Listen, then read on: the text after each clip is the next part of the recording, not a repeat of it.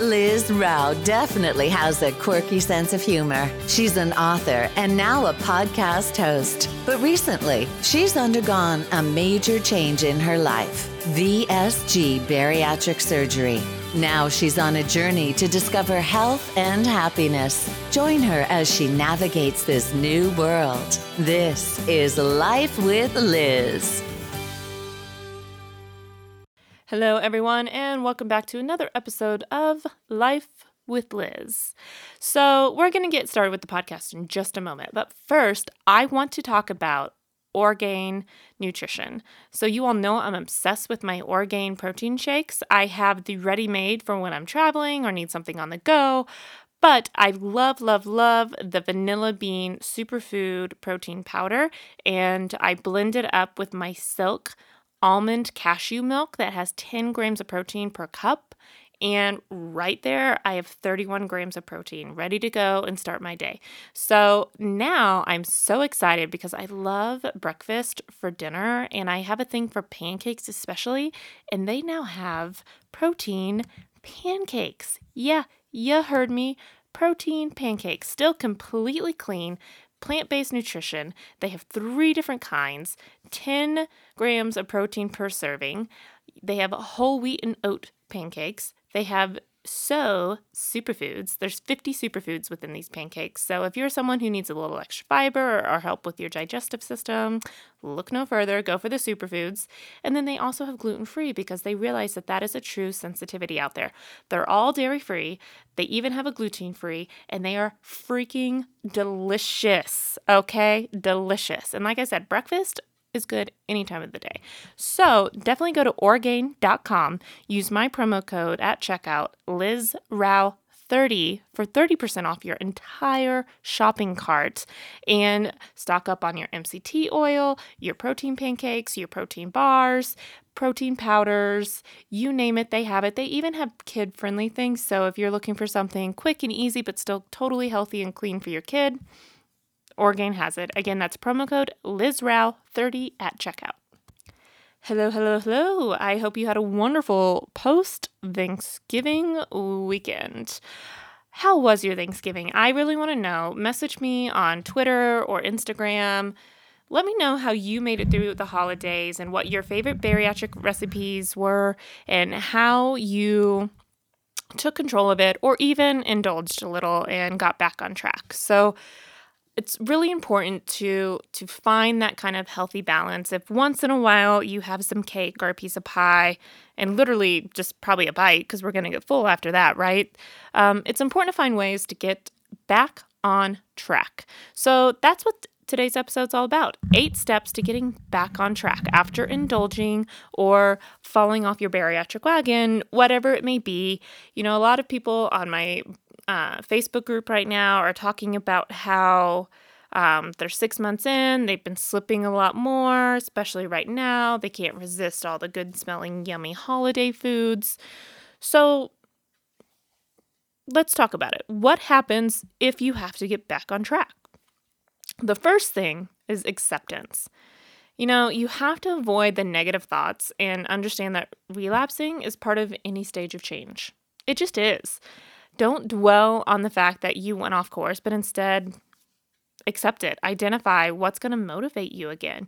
You know, when I put on my Apple Watch and start tracking my movements again, because she's annoying, my little Apple Watch, and she gives me reminders like, hey, you need a walk, or you need to take a deep breath, or you need to stand up, it's been a while, whatever it may be, because you can set all different kinds of reminders. That gets to me because it's, I don't know, it's like a little mini guilt trip for my electronic watch. So find out what's going to motivate you again. Write down 3 reasons you need to resume healthier habits. You know, for example, you can write clearly why you need to do it and post it where you can read it daily. This is a big part of the reason I post my journey on Instagram, and I do stories and I talk about things because I can save those and highlight reels and then go back and watch my journey for the last 5 months. So really, it's very, very important to find some way to track it. If you don't want to do it publicly, don't. But take your photos, have a journal, or just make a post-it. You know, why do you want to do this? Do you want to ride an amusement park ride comfortably? Do you want to stay off insulin? Do you not want the extension belt on an airplane? Because I know, like, I wasn't quite to that yet, but flying was very uncomfortable. And when I flew just a couple of weeks ago, it was so much more comfortable, you guys. And I could, like, fold up my legs again and kind of, like, cuddle into my seats. So it was definitely a big motivator for me to kind of keep this journey going. So step number 2, keep a journal. And I use the word journal loosely in getting back on track. So a journal could be many things to many people. You just heard me say I track it on Instagram. That's true. I also use the MyPlate app on my phone to track all of my food, but it could be anything. You could do your own video diary. You could keep an actual journal. You can use any sort of online app like MyFitnessPal, LoseIt, Berrytastic, anything that helps you track. And track your valuable information and nutrients like protein, fiber, your sugar, things that you are constantly have to watching on your metrics. And take the beneficial step in determining how to budget your intake of protein. So that journal gives you something to reflect back on. So those weeks you did really good and you lost 5 pounds, and the weeks where you stalled, that journal helps you assess. Because the other thing you can't do is be like, well, I kept my diet exactly the same and now I've stalled. You got to mix it up. Your body acclimates, it gets used to it. That journal will help you know what to tweak, when to add something, when to subtract something. So again, I use the word journal loosely, but find a way to track. Step number 3, find your direction. This one's hard, you guys. It's really hard because a lot of times when you let those negative thoughts in, it allows you to cloud your judgment. It allows you to kind of put blinders on to the path that you need to find. So if you take the guesswork out of change and find your direction, you're going to be able to remember those basic guidelines of our life. It's not a diet, it's our life. So remember your protein goals every single day. Mine currently is 60. You know, at a year, I want to be, at a year, I want to be 75 grams a day. If you're someone who needs to track your fiber because you're having issues with that, we all need to track our fluid intake. And like I said, you know, it's about balance. So if you're going to have a glass of wine, have an extra glass of water, because you want that 64 ounces to be pure water intake. So remember that. Review all of your meals, log them, determine if you're dividing your intake throughout the day or if not. So what I mean by that is find your direction. You can't do your protein all in one sitting or 2 sittings. So at each meal, you need to aim for 20 grams of protein, 20 to 25, depending male or female, at breakfast, lunch, and dinner. And then your little snacks in between should also be protein-based. But those don't have to be huge amounts of protein. I like those miniature KIND bars that are like 100 calories, 3 grams of protein, and it's just a little something to keep me going. And there's only like 3 ingredients in them. They're still clean, and it just gives me like a little nosh. It could take 3 or 4 weeks to really balance out what it's doing. So don't expect this to be some miracle thing overnight to get back on track. It could take a while. It really, really could, because you have to really pay attention to what you're doing. Step number 4, they talk about this in one of the very first classes, and that is mindful eating, which really comes down to meal spacing. Your meals and snacks should be every 3 to 4 hours apart. Don't graze.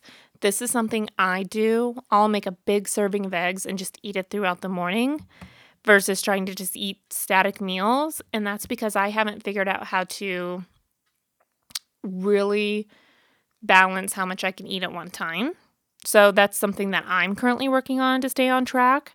Again, it's totally healthy when I'm eating. It's not like I'm eating like crackers or something all day, but you've got to set your timers and reminders and get yourself back on your schedule. It's like You know when you're a baby, you have a feeding schedule? Well, now you have a baby stomach and it has a feeding schedule. That's just really kind of how you have to think about it. So remember to eat slow, chew your food well, and do not drink while eating. I know that one's so hard because it goes against everything we've done growing up. Hey guys, thank you so much for listening to my podcast every week. I super appreciate you all, and I love your Instagram love that you've been giving me and all of the reach outs. So grateful. So I wanted to do something for you all because I know a lot of you have said you wanted to get my book, but you haven't done it yet. Well, right now on Kindle through the holidays, I've made it 99 cents. That's right, 99 cents for A Hex in the West by Liz Rao. And I love this book because it's a little more personal to me. It has a lot more of my personality into it. And it's set in Colorado and Georgetown, which has the cutest little Christmas markets. And it's just something unique and fun, and I hope it brings a smile to your face, and it has a trick ending. It's not like all those other little romance cozy mysteries. It's different, and you won't know why it's different until the very end of the novel. So right now on Kindle, look up A Hex in the West by Liz Rao and download it right now for 99 cents. It's only going to last through the holidays, and I want you all to be a part of this journey with me. The next step. It's my favorite step, because it's the only one I've never really slacked on. Drink water. Wada. And yes, I'm referring to plain old-fashioned water. The nectar from the gods, really, from Mother Nature. She cries all the time for us so we can have water. So you can infuse it with lemon or cucumber or frozen berries, ginger, whatever you want to. But as soon as you're able to, get rid of artificial sweeteners, whether they're sugar-free or not, because you're still putting chemicals in your body that you don't need and that create their own little addictions before you know it. Absolutely zero carbonated liquids, which was really hard for me because I'm a girl from Missouri who now lives in the microbrew capital of the world called Denver, Colorado, and I love beer, and I can't have it anymore. It hurts. It does. So no carbonated liquids whatsoever, and try to limit your caffeinated beverages. You know, I'm a girl who went from 4 to 5 cups of coffee a day down to 1 to 2, and then I drink 2 extra glasses of water to kind of balance that because the caffeine can cause dehydration if you drink too much. So I even found decaf Lipton iced tea. It's delicious. I like to make my own brew. I don't like the already brewed iced teas. I just don't. But definitely try to limit your caffeine intake because that will help you as well. And then monitor that intake and make sure you're adequately hydrating by drinking at least that minimum of a clean 64 ounces of water daily. Set your timer to remind you to start sipping 30 minutes after a meal and aim for 16 ounces in between your snacks and meals. That will kind of help you measure it throughout the day. I have gotten to this place where the more water I drink. If that makes sense. If you know, you know. So it just starts becoming like an addiction. Like my throat will dry out if I wait too long or whatever. So I'm just constantly sipping water, and I have no problem getting 100 ounces a day minimum. So just the more you drink, the more water you will drink. And you know, you can use a water bottle. I use a straw. It does not bother me. I think that's an urban myth when it comes to bariatric surgery. So out of date, in my opinion. I'm not a doctor, but that's my opinion. And just drink water. Drink as much as you can throughout the day. Step number 6, move more. Let's say you've done really good the first 6 months of surgery. You do 30 minutes of exercise every single day and you're stalling and you can't figure out why. Add more.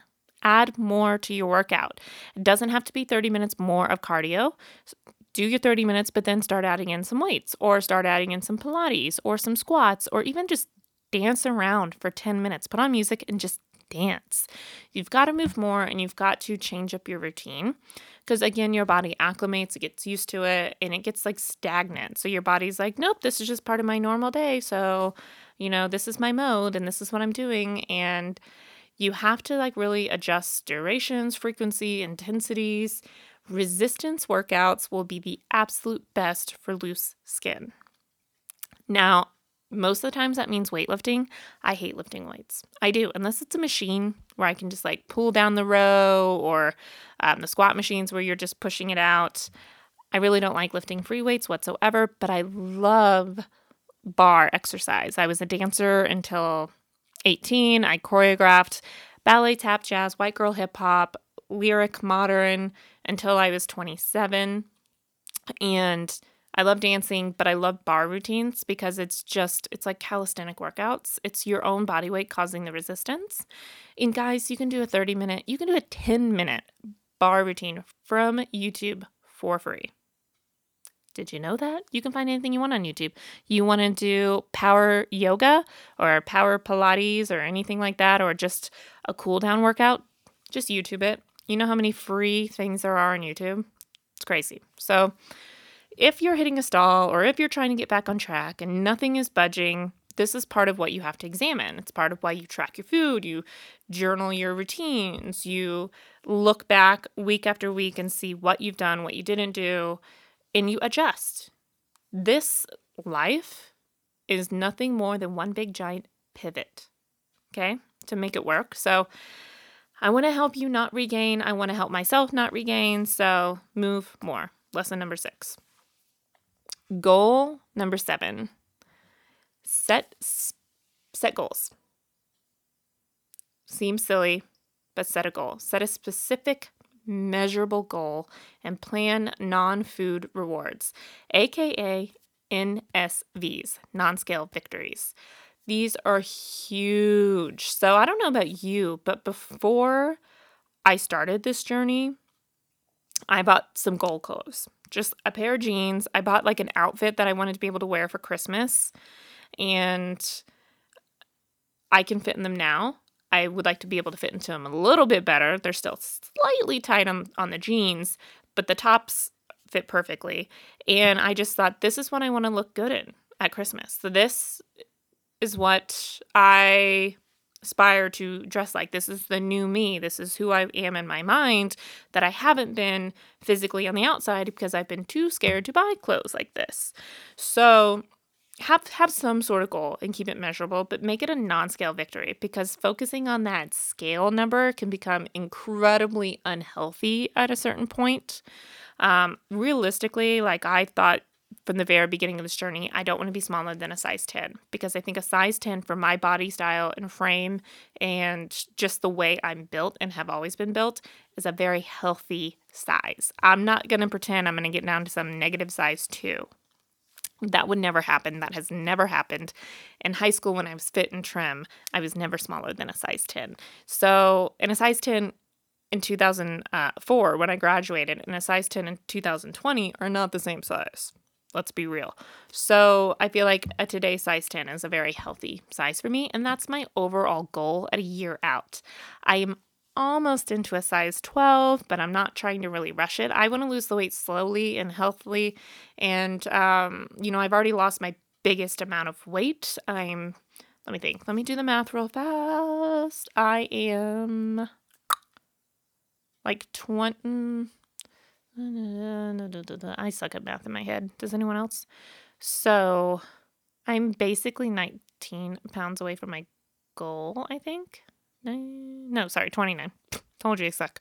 So I have another 7 months to lose that.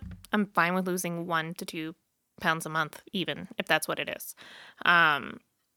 Because I don't want my body to like crash or my energy to crash. So I'm fine if I don't lose a pound every week, because I'm going to do it healthy, and that's my measurable goal.